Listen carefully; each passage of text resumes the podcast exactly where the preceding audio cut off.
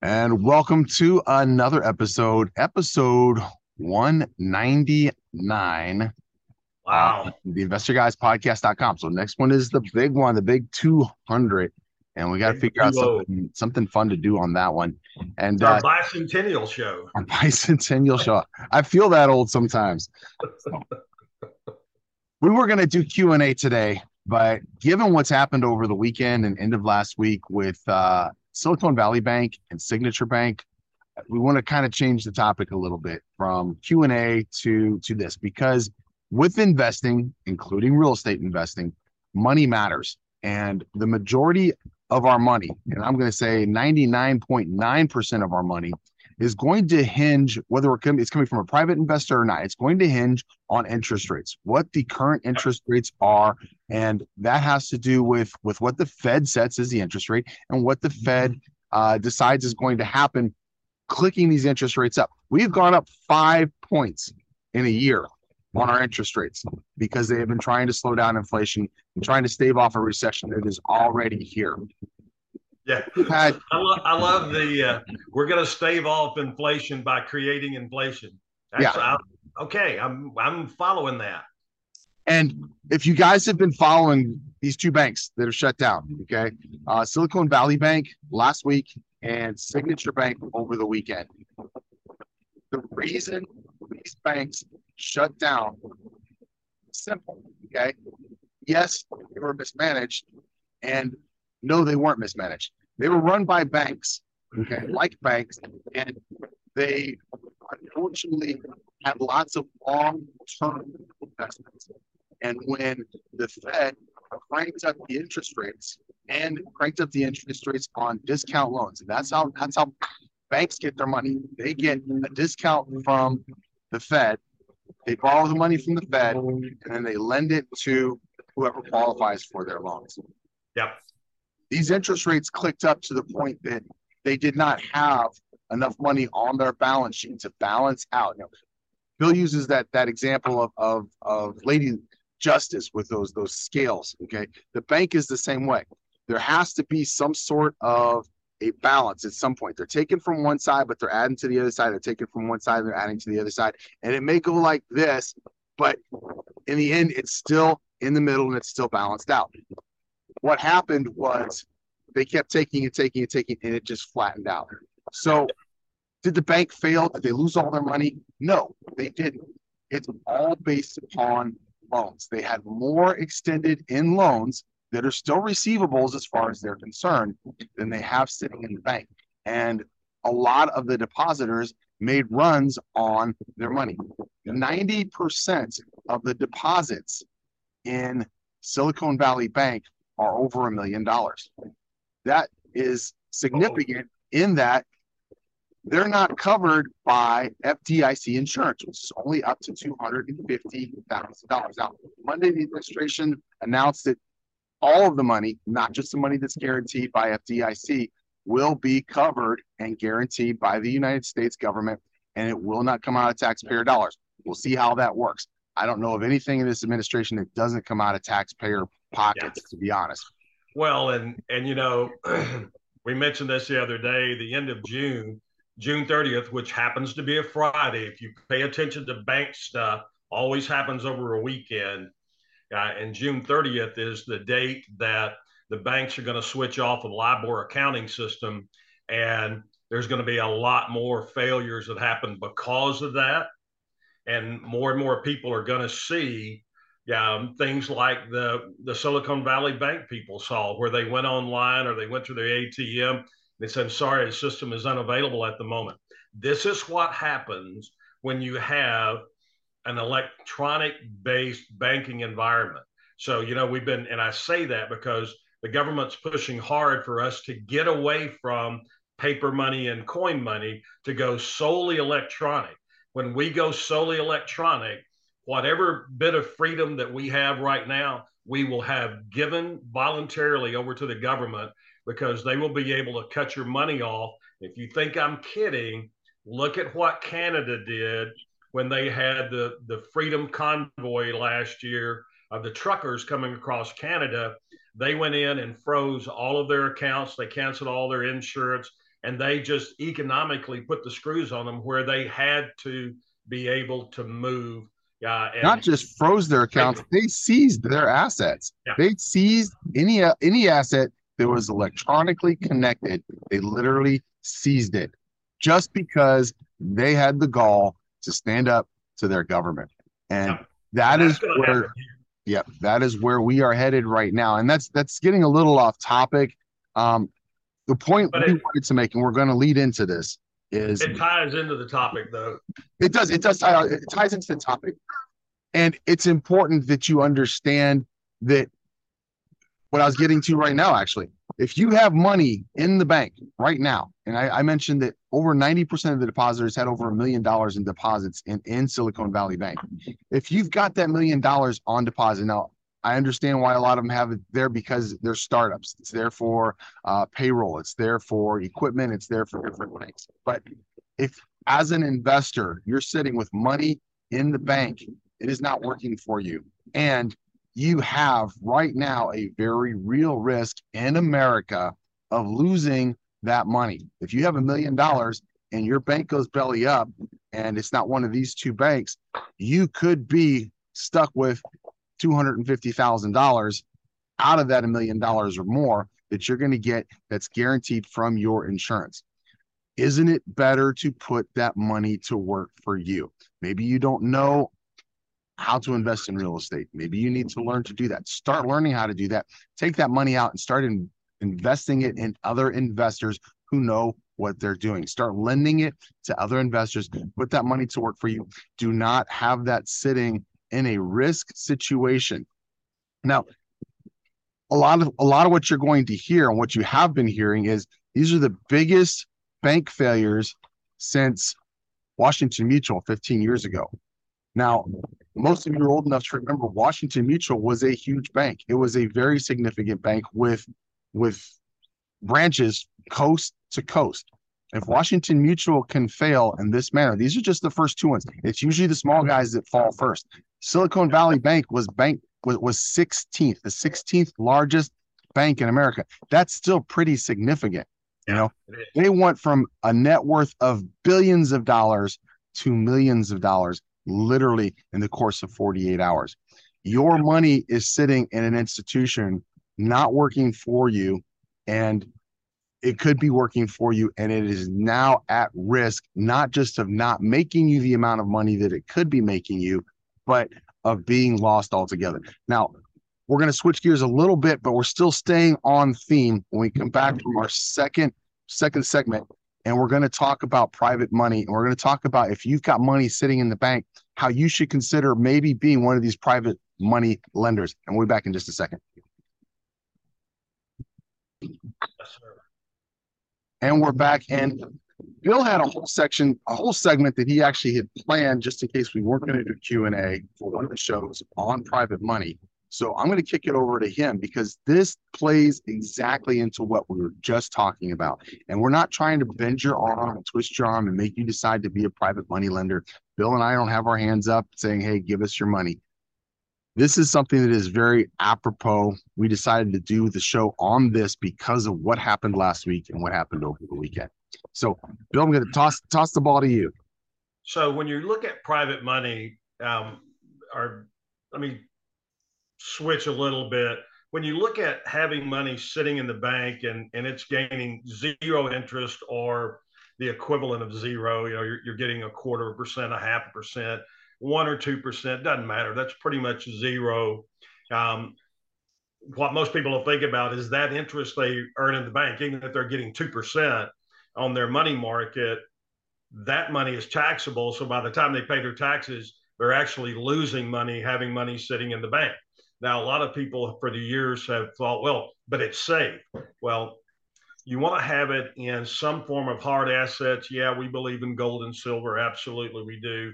Uh, but you also want to look at real estate as a hard asset to be able to have funds in.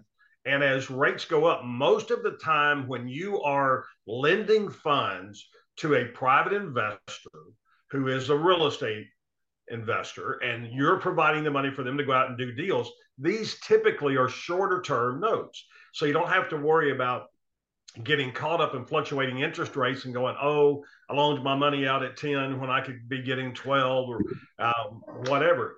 During the Carter administration, I have paid as high as 18% for money. 18% for secured money. We're not talking about credit card money. We're talking about secured loans as high as 18 because that was the interest rate environment at the time. So it's still going to be uh, a environment where they're going to push rates and create more inflation. Um, and we won't get into all of that, uh, why that's happening, but it does not. It's it has never worked that you slow down inflation by creating more inflation, which is what rising interest rates do. And so you want to look at if I'm concerned about bank failures or I have more than 250 in an institution, then where do I go?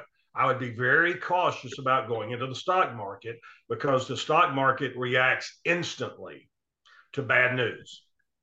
Bank failures are bad news. The real estate market reacts much, much, much, much, much slower.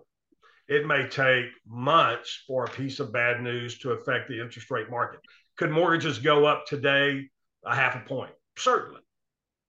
But how big of the market segment does that really impact? Well, if you're not buying a home, it doesn't impact you so directly. So what you want to look at is I have the ability to have a secured asset. So if I'm working with an investor who is out doing property, I'm providing the private money, I can go in and look, I caution investors about squeezing their money source out of a point or two. Yeah, I have investors all the time who, excuse me, that'll come to me and go, well, Bill, like you say, give them 12 and a half or give them 12. I can get that money for 10. I can get it for maybe even eight. I'm like, yeah, sure can. And I can walk in right behind you and I can take that investor from you. I can take that private money from you and they won't leave me to go back to you because I'm paying them 12 or 12 and a half. And I'm going to promise them, look, if I'm paying you 12, I'm not going to ask for you to take 10. I'm not going to ask for you to take eight. I'm going to commit to this interest rate. And when this deal is over and we do the next deal or we do multiple deals, I'm going to keep giving you that rate even if I could give you cheaper money or get cheaper money because I want that relationship. I want that dependability. I want to be able to grow my business knowing that I've got X number of private dollars available to me. And so we break the business down into two basic aspects that affect every side of the real estate business that you're in, and that's money and offers. That's the key to this business. So the money side of it, when I want to go talk to people about private money, and you're talking about an incredibly prime time when you've got news like this breaking all over the country about, wow, here's this major bank. Now we got two, where likely we'll have more through the course of the week. And in June, when we go off the LIBOR, we're going to have a significant number of bank failures. And so take that anything at above 250 take it and move it into a hard asset. So you got gold, silver, real estate. Pretty much it. Pretty much it. Stock is not a hard asset. So nope. take a look at that. And I've got a direct lien. If I'm providing the money, I have a direct lien on the property. And it's easy for you to say, hey, I want first position. You just have to provide enough money to be in first position. So I can go second position and have a higher interest rate, or I can go 12% being first. I might go 14% and be in second, but I want to be able to be in a position as the home buyer, as the investor, that I've got dependable funds. As a lender, and I do private money myself, as does Kevin, where we loan out private money, we make sure that we're in a good position. I really have to trust the person if I'm going to be in second.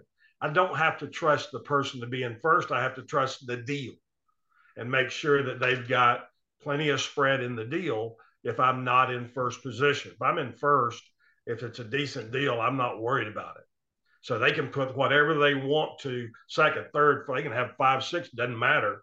Because if I foreclose, I wipe out everybody else. If somebody else wants to come in and foreclose, they pay me off. I'm okay with that too. So private money for real estate is a fabulous alternative for parking your money at a great rate of return and to get safety because you're in a hard asset. Is it foolproof? No. Is the government foolproof? Well, we've been seeing that for the entire administration. Fool, yes. Uh, foolproof, no. Uh, and this is going to get worse. Yeah, the economic impact of the decisions of the administration are going to continue to hurt you. and me. it ain't hurting them. It's not hurting the wealthy.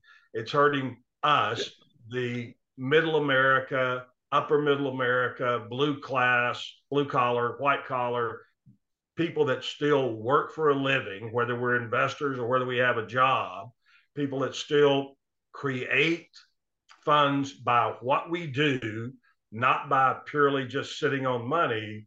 Um, those are the people that are going to get hurt. So make sure that you have an opportunity to consider the things that are going on. Now we're up on break. When we get back, we'll look at some of the pros and cons. But the biggest pro right now is safety because you're in a hard asset, and hard assets intrinsically have some value no matter what's going on in the economy. We'll be right back. And we're back. And you know, one of the things I wanted to point out real quick, and by the time you guys watch this podcast, you've probably already seen it. Biden was up saying that, and I'm not saying the investors in the bank should be bailed out, but we we can see where our administration Biden essentially said uh, no investors in the bank are going to be covered. If they lose their money, they lose their money. That's capitalism. That's the way it goes. Okay. And like I said, we're investors. We understand that when we invest in something, there is a risk, and they understand that that is a risk as well. And again, I don't think the investors should be bailed out, but listen to the language of our administration and understand where their heads are when they are condemning investors for being capitalist and investing for bank because it failed and saying, well, too bad, that's the way it goes.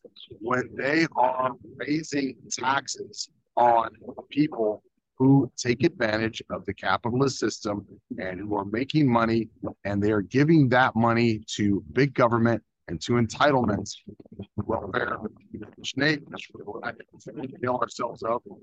Another program understand where current administration or any administration speaks like that. Understand what the heads are. I just wanted to say that. I usually get. I really wanted to point that out. Listen to language. I'm going to toss it back to Bill because Bill's going to talk about a couple of different ways for us to hedge our investments. Okay, so that we're not going to lose them. If, if this money gets lost, it's lost. It's gone. Ask a lot of people who invested in uh, Sam Bankman-Fried scam. Okay, ask a lot of people who have invested in some different things that have gone. They have lost all of their money. They're not going to get it back. So, yeah. so I mean, uh, Enron in our days that was huge. Yeah, you know. Yeah. yeah. Right down there in Houston, Enron was gigantic. So let's talk about some benefits from both sides of the game when you're looking at if I'm a real estate investor and I'm using private money, fast approval is one of the terrific aspects. I had mentioned this on a, a previous call uh, a few, gosh, three, four months ago now.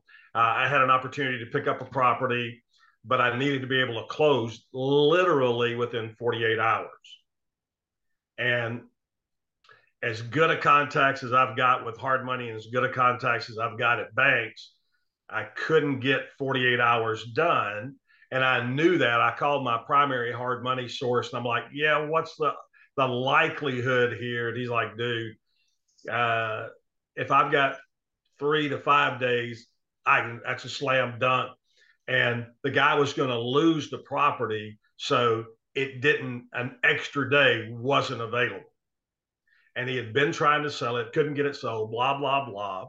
And he said, This is the bare minimum I can take, which made it a very viable deal for me. and I called one of my private money sources. We had money in about three hours. That deal was done. And I mean, all the paperwork being done, the funds were transferred. Turned out to be a fabulous deal for both of us and paid the guy 12.5%. Was it worth it for me? Uh, duh. So, what's my rate of return when I go in and I'm borrowing that money and I had this of my personal money in the deal, my rate of return can't even be calculated. I have no basis. So don't get greedy. Understand the numbers and be willing to share profit by, and I don't mean the profit on the deal, but share the money from a standpoint of I'm paying an interest rate. That's sharing some money with the private money lender and when you put out on paper, you pencil out if I'm paying 12 or 12 and a half as opposed to paying 10, and I got the money tied up for four or five months. When you look at the hard dollar, what the actual dollars are, they're minuscule compared to the deal. So don't be stingy. The reason that I was able to make that phone call, other deals that we've done, know that it's going to be done correctly and that I'm not going to try to squeeze if the guy had asked me for 15 because we were in a short time frame, I would have said, hey, let's do it. So quick approval rates, quick access to funds. Also, you've got uh, the option of multiple, multiple, multiple deals. The banking environment, depending on the bank that you're with, if you're using your bank to fund your deals, and I did that for a while, and went in one day to, to do a deal and they had a limit of five. Well, they didn't tell me we have a limit of five. So I went in on deal number six and I get this surprise. Well, we're, we're going to pass on the deal. I'm like, Howard, this is one of the best deals I've had in, in five or six years. This is a fabulous. He said, yeah, it's not the deal, but you're over the limit. I'm over what limit? Well, we only allow five. Now, some banks allow more than that. Um, you have to know your bank. And I said, okay, well, fine. So what did I do? Well, I went, did that privately. So my private money sources like that I have more and more and more properties. The traditional bank environment gets skittish. Oh, he's got too much. If they look at it as a house of cards deal, and they don't look at it as one deal is completely independent of the next. They look at it one deal were to go south, all of the deals would go south, which is not true in any case. So, but that's their mindset, and you can't change that. That's their culture. So, private money becomes extremely more attractive because it's just the opposite. The more deals I'm doing, the more comfortable private money is with me and the more money they want to give me. So that's uh, one of the great things. Also, don't have prepayment penalties. When you do hard money, depending on who you're working with, and you better understand all of that before you sign off on a hard money deal. That you want to ask them, do I have any prepayment penalties? If I do, what are they? When do they kick in? You might be surprised. Some of them are fairly severe. So you want to understand. I don't have any prepayment penalties with private money. So if you have money in the bank and you're looking at, you're nervous about what you're going to do with that money, or if you're going to be able to do anything with that money. And look, don't kid yourself. We're seeing a mini run on the banks right now because there are people at other banks that are going, man, I'm nervous. I, I want to go get my cash. Um, and so that's happening all over the country, and hopefully uh, not to a point that throws us into uh, a depression. We're in a recession, no matter what the, comes out of Washington, just because they want to lie to you. Don't kid yourself. You know it when you go to the grocery store. You know that we're in a recession. If yeah. you're in the real estate industry, you know it. If you're selling uh, on the traditional side of the market, if you're in the home building environment, you know it. I'm sorry, Kevin, you were going to say something. No, I was, you're absolutely right. And, and one of the things I want to really just just point out really quick, Bill and I talk about numbers all the time. We we we beat the numbers horse to death. One of the things we don't talk about enough is relationships and networks. And relationships and networks are key to this business. If there's three things that you need in this business, it's it's knowing how to understand the numbers, and knowing how to do the numbers, and networks and relationships. Those are your keys to success. If you have got a strong network, you've got strong relationships, and you know the numbers for each one of your strategies. You know how to get to those numbers, you know how to calculate those numbers, you know which numbers represent a good deal, which numbers don't represent a good deal. You've got this locked up. It is literally you have the keys to the vault. Um, but I, I, just wanted to point out because we don't spend enough time talking about networks and relationships. We have a little bit, but networks and relationships are key. And what Bill is talking about right now would not have been possible had he not had a relationship, had he not had a, a network of people that he had a relationship to go out and seek these opportunities from uh, to help him be able to capitalize on the opportunities in front of him. Now, we're done with today's show again, now we want to talk about, We talk about uh, we will do Q and A for show 201, show 200. Bill and I are going to talk about. We're going to figure out something to do. Uh, maybe I'm actually point here, but still by. Uh, and uh, that'll be our show 200. All right, Bill, thanks everybody. Add before we get out of here. Take care. You guys have a great one. You know.